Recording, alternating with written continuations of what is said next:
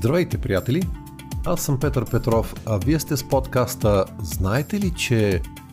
20 минути за невероятни истории, любопитни факти, интересни хора и развенчани заблуди. Приятно прекарване!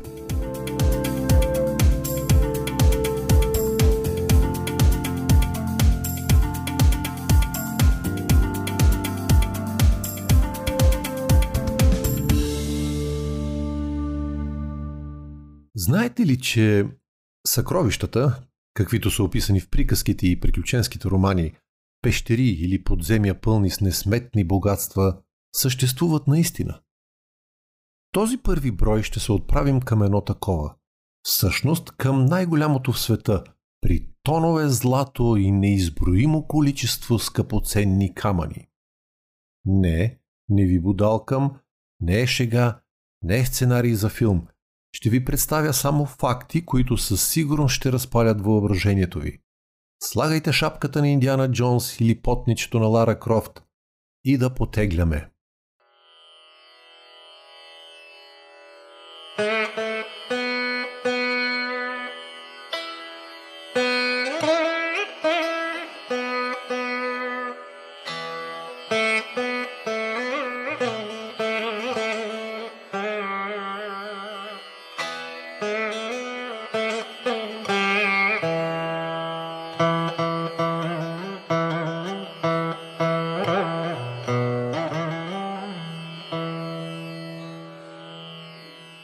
Началото на тази история се губи назад в хилядолетията.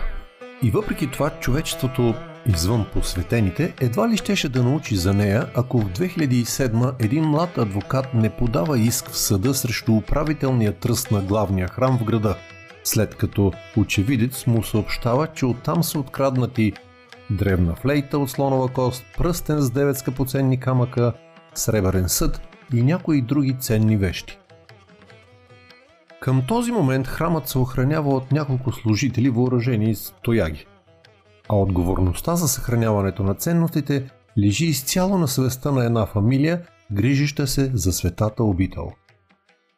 Няколко дни по-късно, за да тушира скандала, главата на семейството дава интервю, в което уверява, че хранилищата на храма не са отваряни от 1885 година и че неговата фамилия се грижи за това място от 820 година.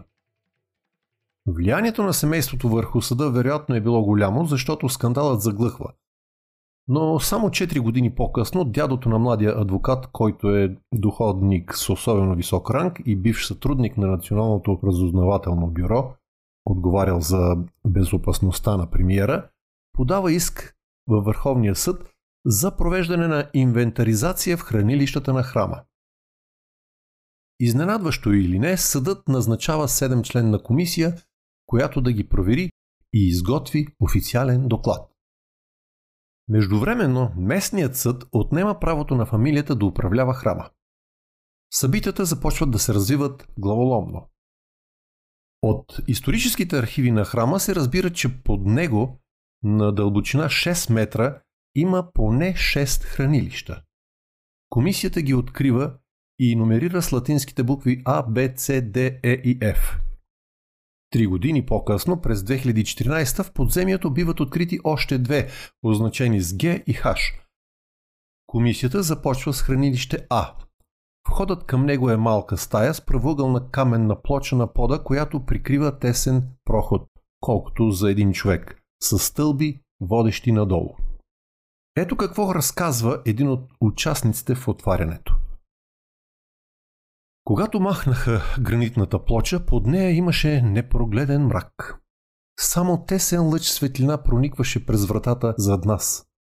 А там вътре сякаш имаше небе с безброй блещукащи звездици. Диаманти и скъпоценни камъни отразяваха слабата светлина. С течение на времето дървените ковчези, в които са били слагани, се бяха разпаднали и сега скъпоценности и злато лежаха на купчини по прашния пот. Беше изумително. Това напомня ли ви нещо? Да, 1001 нощ. Пещерата с съкровищата от приказката "Али баба и 40-те разбойника". Само че не на филм, Не на книга, а в действителност. Между другото, още в началото, преди отварянето на хранилищата, екипът намира извън тях, в подземията, големи съндъци, пълни с скъпоценности. Този факт може да бъде тълкуван по няколко начина. Един от тях е липса на място в хранилищата. Друг е безотговорност и хаос в съхранението от страна на управата, а трети – умишлена безотчетност и злоупотреби. Тук може би е мястото да погледнем историческите свидетелства за храма и намерената в него документация. Макар да се смята, че в настоящия му вид е издигнат през 6 век, първите исторически сведения датират от 5 века преди новата ера. При това още тогава той е известен като Златният храм. Не защото е бил от злато, а защото още по това време е бил невъобразимо богат. През 1870 година британски мисионер пише, че в храма има дълбок кладенец, където от година в година пускат огромни богатства. В архивите на храма има оцелели над 3000, да ги наречем класьора, съдържащи по 100 000 листа, върху които има, дръжте се, 300 милиона записа на дарения през хилядолетията. Според легендата, началото на храма е поставено 3100 години преди новата ера. Това прави над 5000 години трупане на съкровища. Към момента тези записи на древни езици практически не са изследвани. Поне 6 династии са се грижили през времето за храма, както и много отделни царе. Разбира се, голяма част от съкровищата не са от дарения, а от налози и заграбени при войни трофеи, принасени от завоевателите на Бог за опрощаване на греховете. Но и за даренията е имало определени изисквания. Например, когато наследникът на царя навършвал пълнолетие, дарът трябвало да тежи толкова, колкото тежи младежът.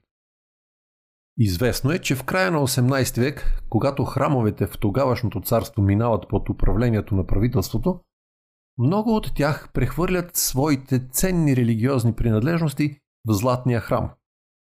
Също така се знае, че когато някои малки съседни княжества ставали жертви на инвазия от завоеватели, техните управители емигрирали в тогавашното царство и оставили скъпоценностите от храмовете си тук.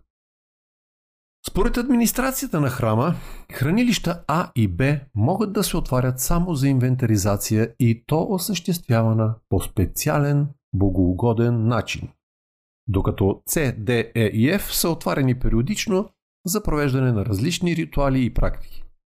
Много рядко, в изключително тежки икономически времена, когато държавната хазна е оставала празна, управляващата династия си е позволявала да ги отваря и черпи средства оттам. Знае се, че през 1931 едно от тях, неизвестно кое, е отварено с тази цел. Малка група, ръководена от царя и свещеници, откриват структура с размерите на зърно хранилище. Това предполага широчина и дължина от по 10-20 метра, пълно главно с златни монети и скъпоценни камъни, върху които има стотици съдове от чисто злато. Отделно от това 4 ракли с златни монети и огромен, захванат за пода съндък, имащ 6 отделения, пълни с бижута, инкрустирани с диаманти, рубини, сапфири и изумруди.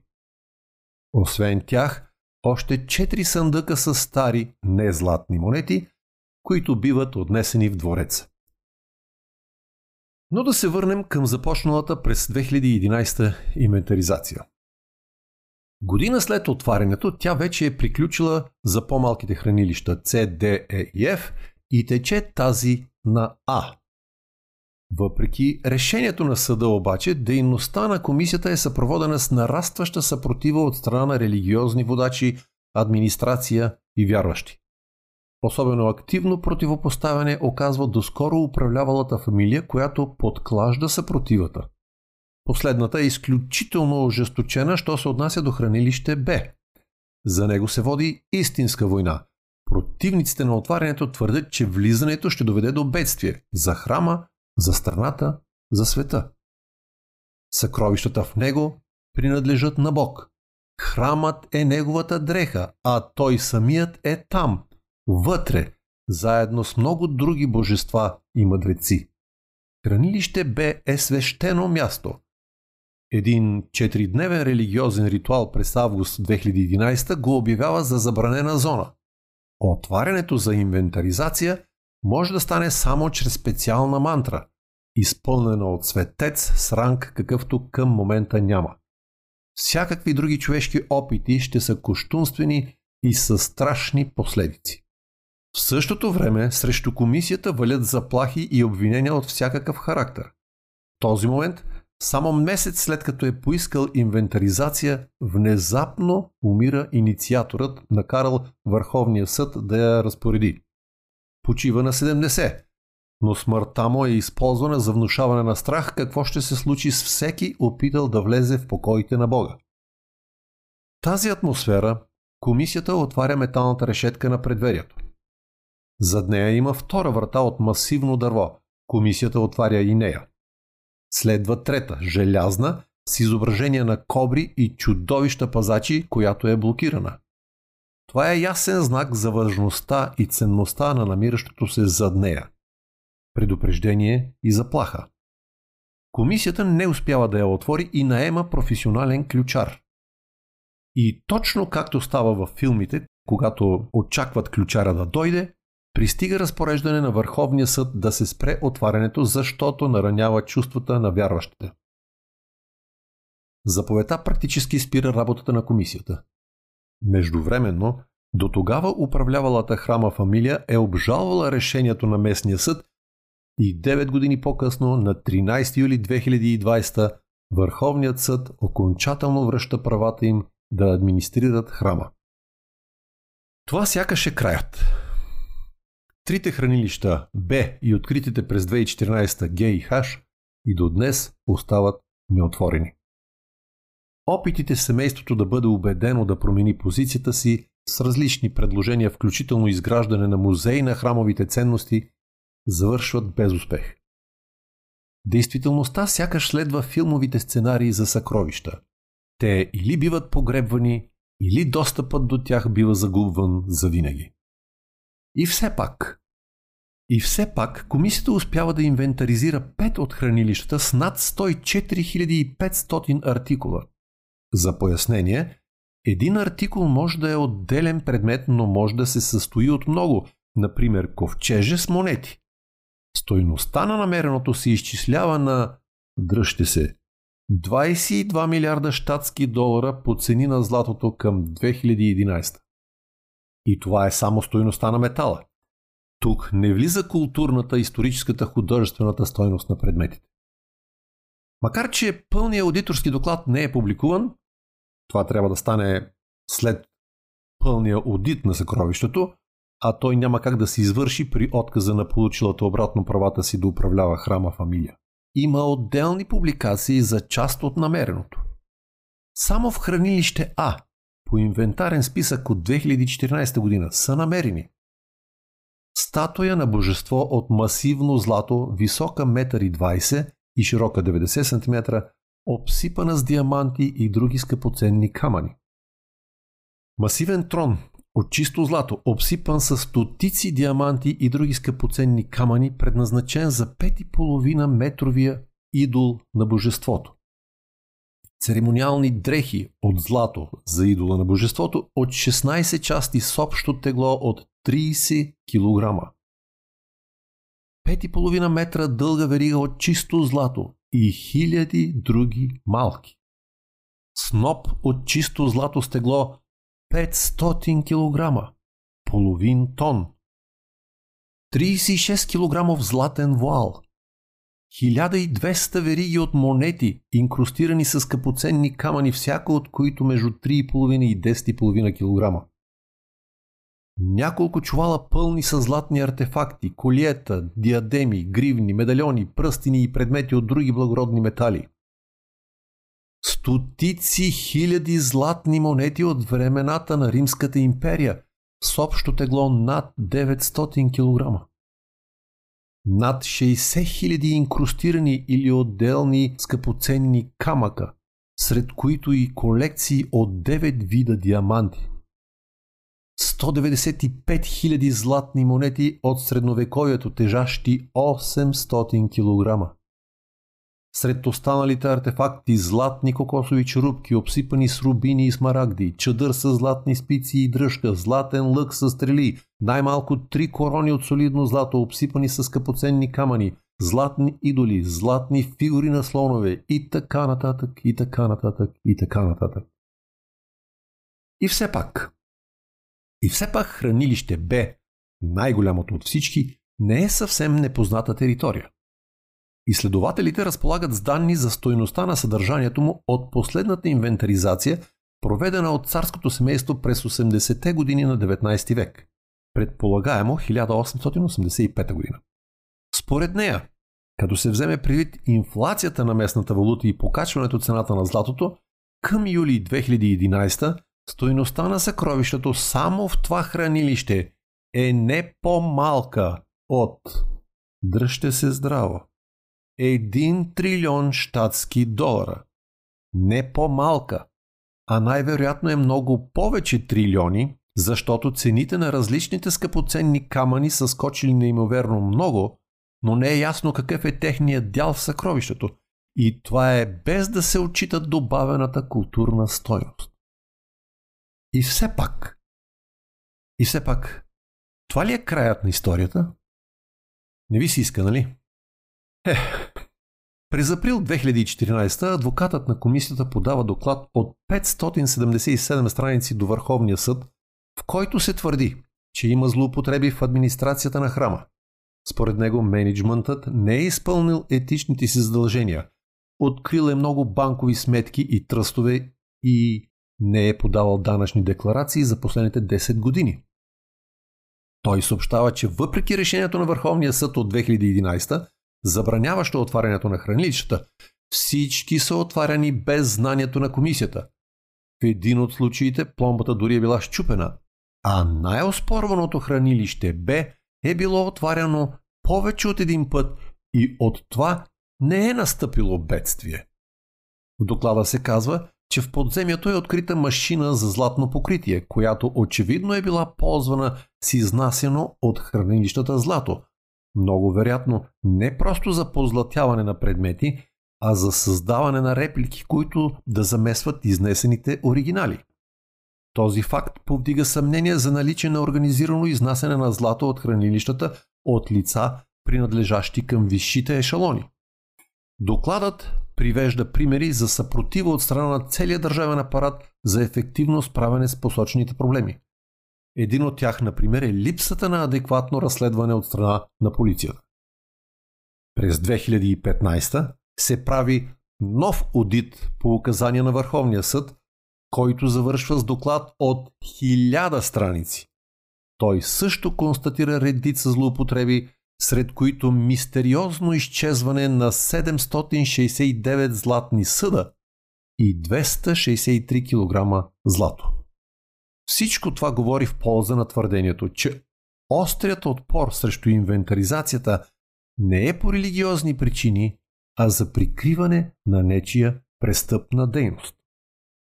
В крайна сметка, съвсем наскоро, на 22 септември тази година, Върховният съд решава да бъде извършен 25 годишен одит както на храмовите финанси, така и на тези на управителния тръст.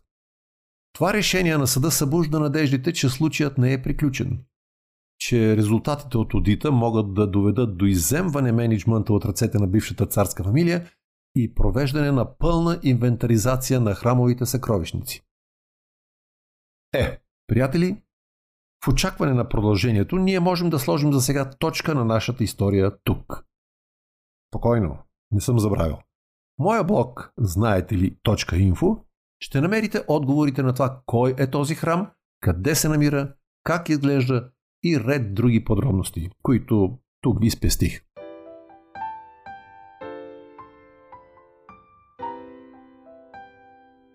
За днес толкова.